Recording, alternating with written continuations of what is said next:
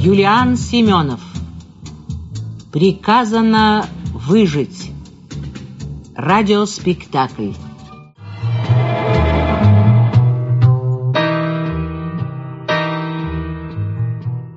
Ранним утром Штирлиц возвращался в Берлин.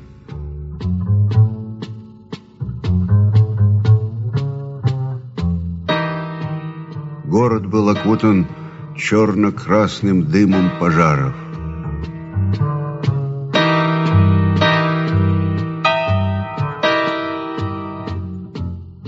В здание он вошел, зажатый между Куртом и Ойгеном, все еще не желая признаться себе в том, что это и есть конец. Игра окончена.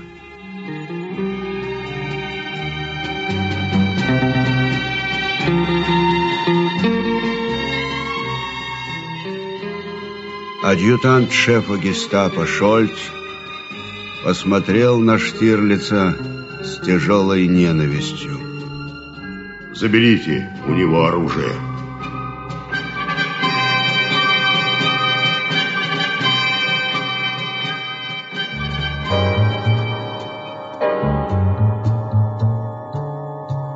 Какое-то время, видимо, у меня еще есть, иначе бы меня пристрелили.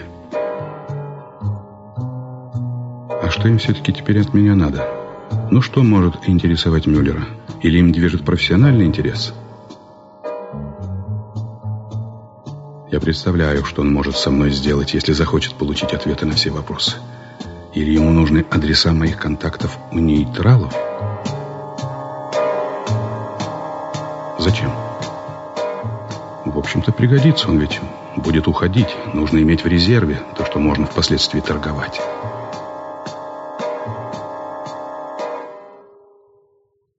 Вас ждут. Рот фронт, группенфюрер. Товарищ Штирлиц, садитесь, пожалуйста.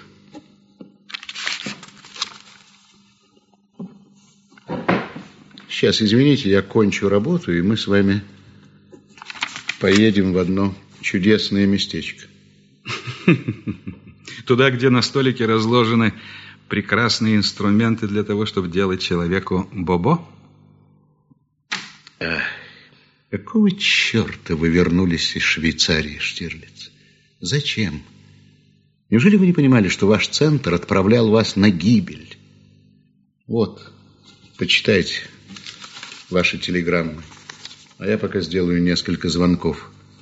И не вздумайте кидаться в окно, у меня в стекло вмонтированы невидимые жилы. Порежетесь, но не выброситесь.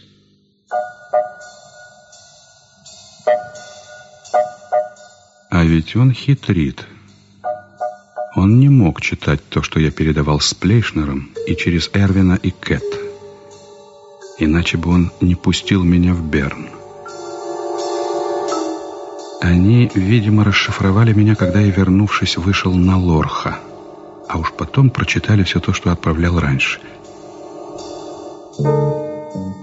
А зачем ему хитрить?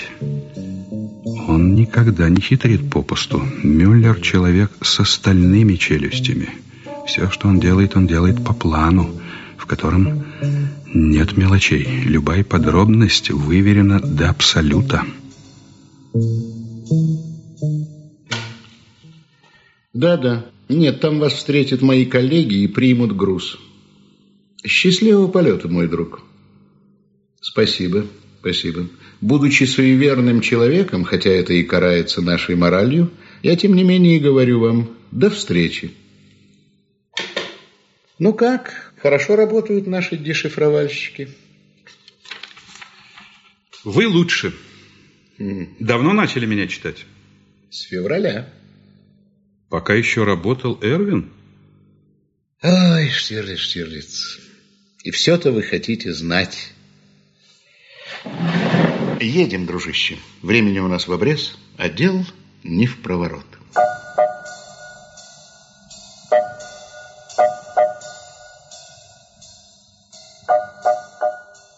На третьем этаже особняка стоявшего на тихой узкой улице в большой квартире, было довольно много народа.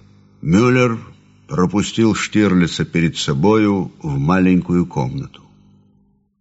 Проходите, проходите, Штирлиц. Садитесь к столу. А у вас здесь неплохо. Что мне от вас нужно, надеюсь, теперь вы понимаете? Не до конца. Мне нужно от вас следующее. Во-первых, ваш Лорх сидит в этом же здании в подвале. Мы уговорили его, он готов работать.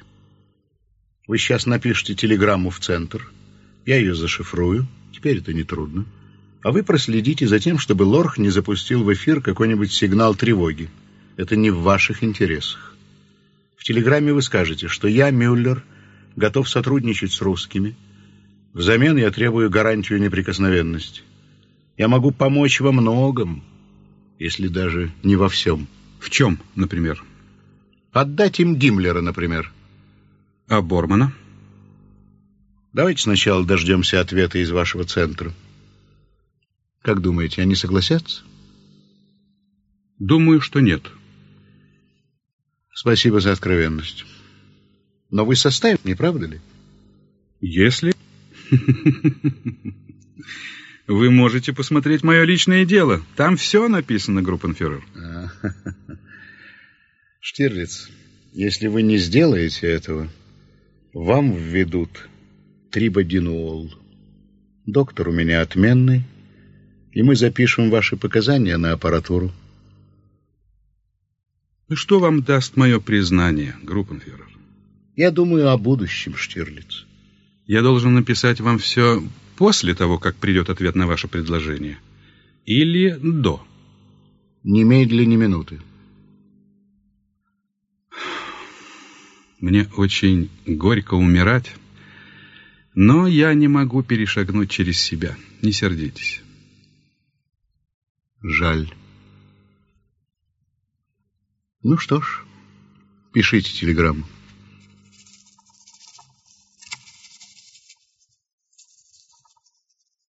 Готово. Покажите, пожалуйста. Так.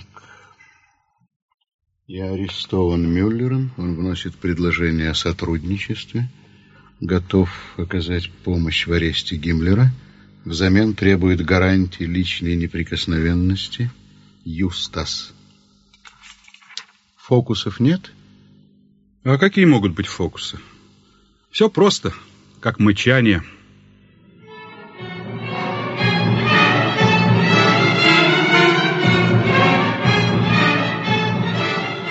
Хрустело.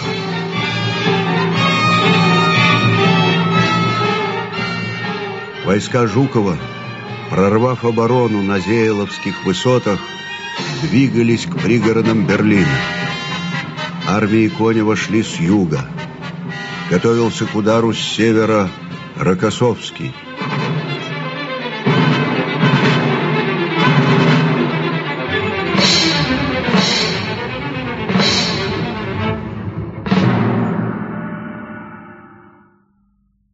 Штирлиц лежал в комнате, обставленной со вкусом, если бы не горка, в которой сверкал хрусталь, тщеславное свидетельство хозяйского богатства. Руки Штирлица были схвачены тонкими стальными наручниками, левая нога пристегнута таким же стальным обручем к перекладине тяжелой тахты.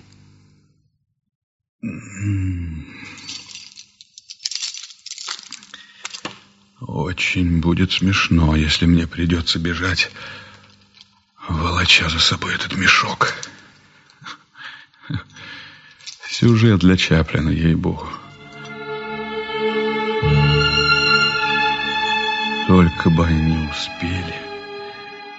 Только бы они успели, я ведь погибну здесь, у меня остались часы. Ребята, вы уж, милые, постарайтесь прийти.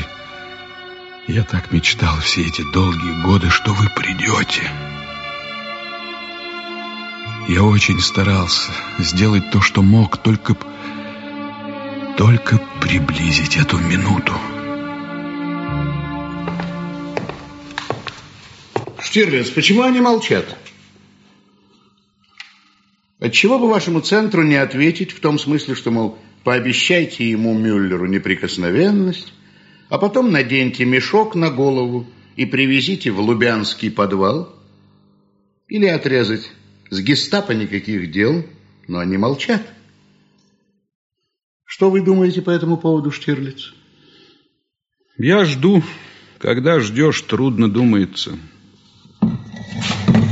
Угу. Кстати, ваша настоящая фамилия? Штирлиц.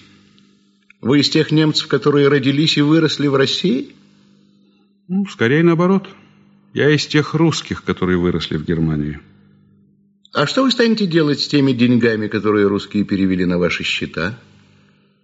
Хотите написать завещание? Слово чести, я перешлю его по назначению. Кстати, где ваша цаченька? Сашенька. Это моя сестра. Не лгите. Или вы забыли свои слова? Вы же сказали, Дагмар, что это та женщина, к которой вы были привязаны всю жизнь.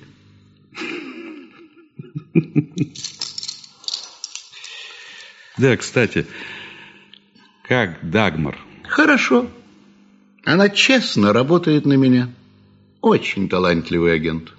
Она вам отдала мою явку в Швеции? Конечно. Штирлиц, я дал вам фору. Прошло 29 часов. Я звонил сюда, пока был в бункере, трижды. Я очень ждал. Но теперь все.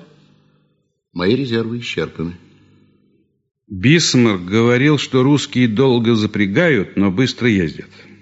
Подождем, может, еще чуток. Тогда пишите. Я готов ждать, пока возможно. Но пишите обо всем, с самого начала. Явки, пароли, номера ваших счетов, схема связи, имена руководителей. Я должен на вашем примере готовить кадры моих будущих сотрудников. Поймите же вы меня, вы уникальны.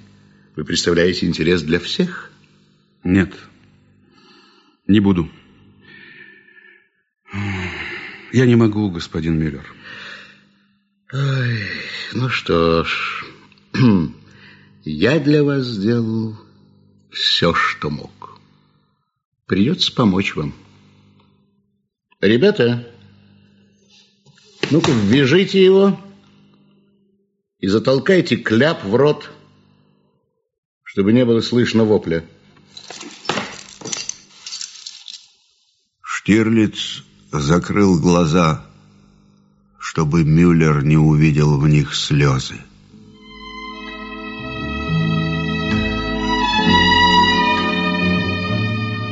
Но он почувствовал, как слезы полились по щекам, соленые, быстрые.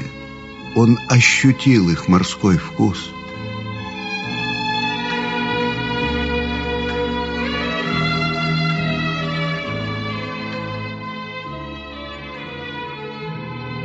Перед глазами было прекрасное лицо Сашеньки, когда она 23 года назад стояла на пирсе Владивостокского порта, и ее толкали со всех сторон.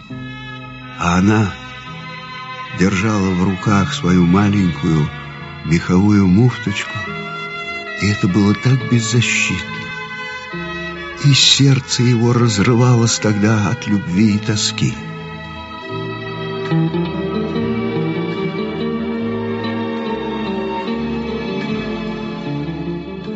По щекам ее бежали быстрые слезы, но она улыбалась, потому что знала, как он не любит плачущих женщин. Он только раз невзначай сказал ей об этом. Но ведь любящие запоминают все, каждую мелочь, если только они любящие.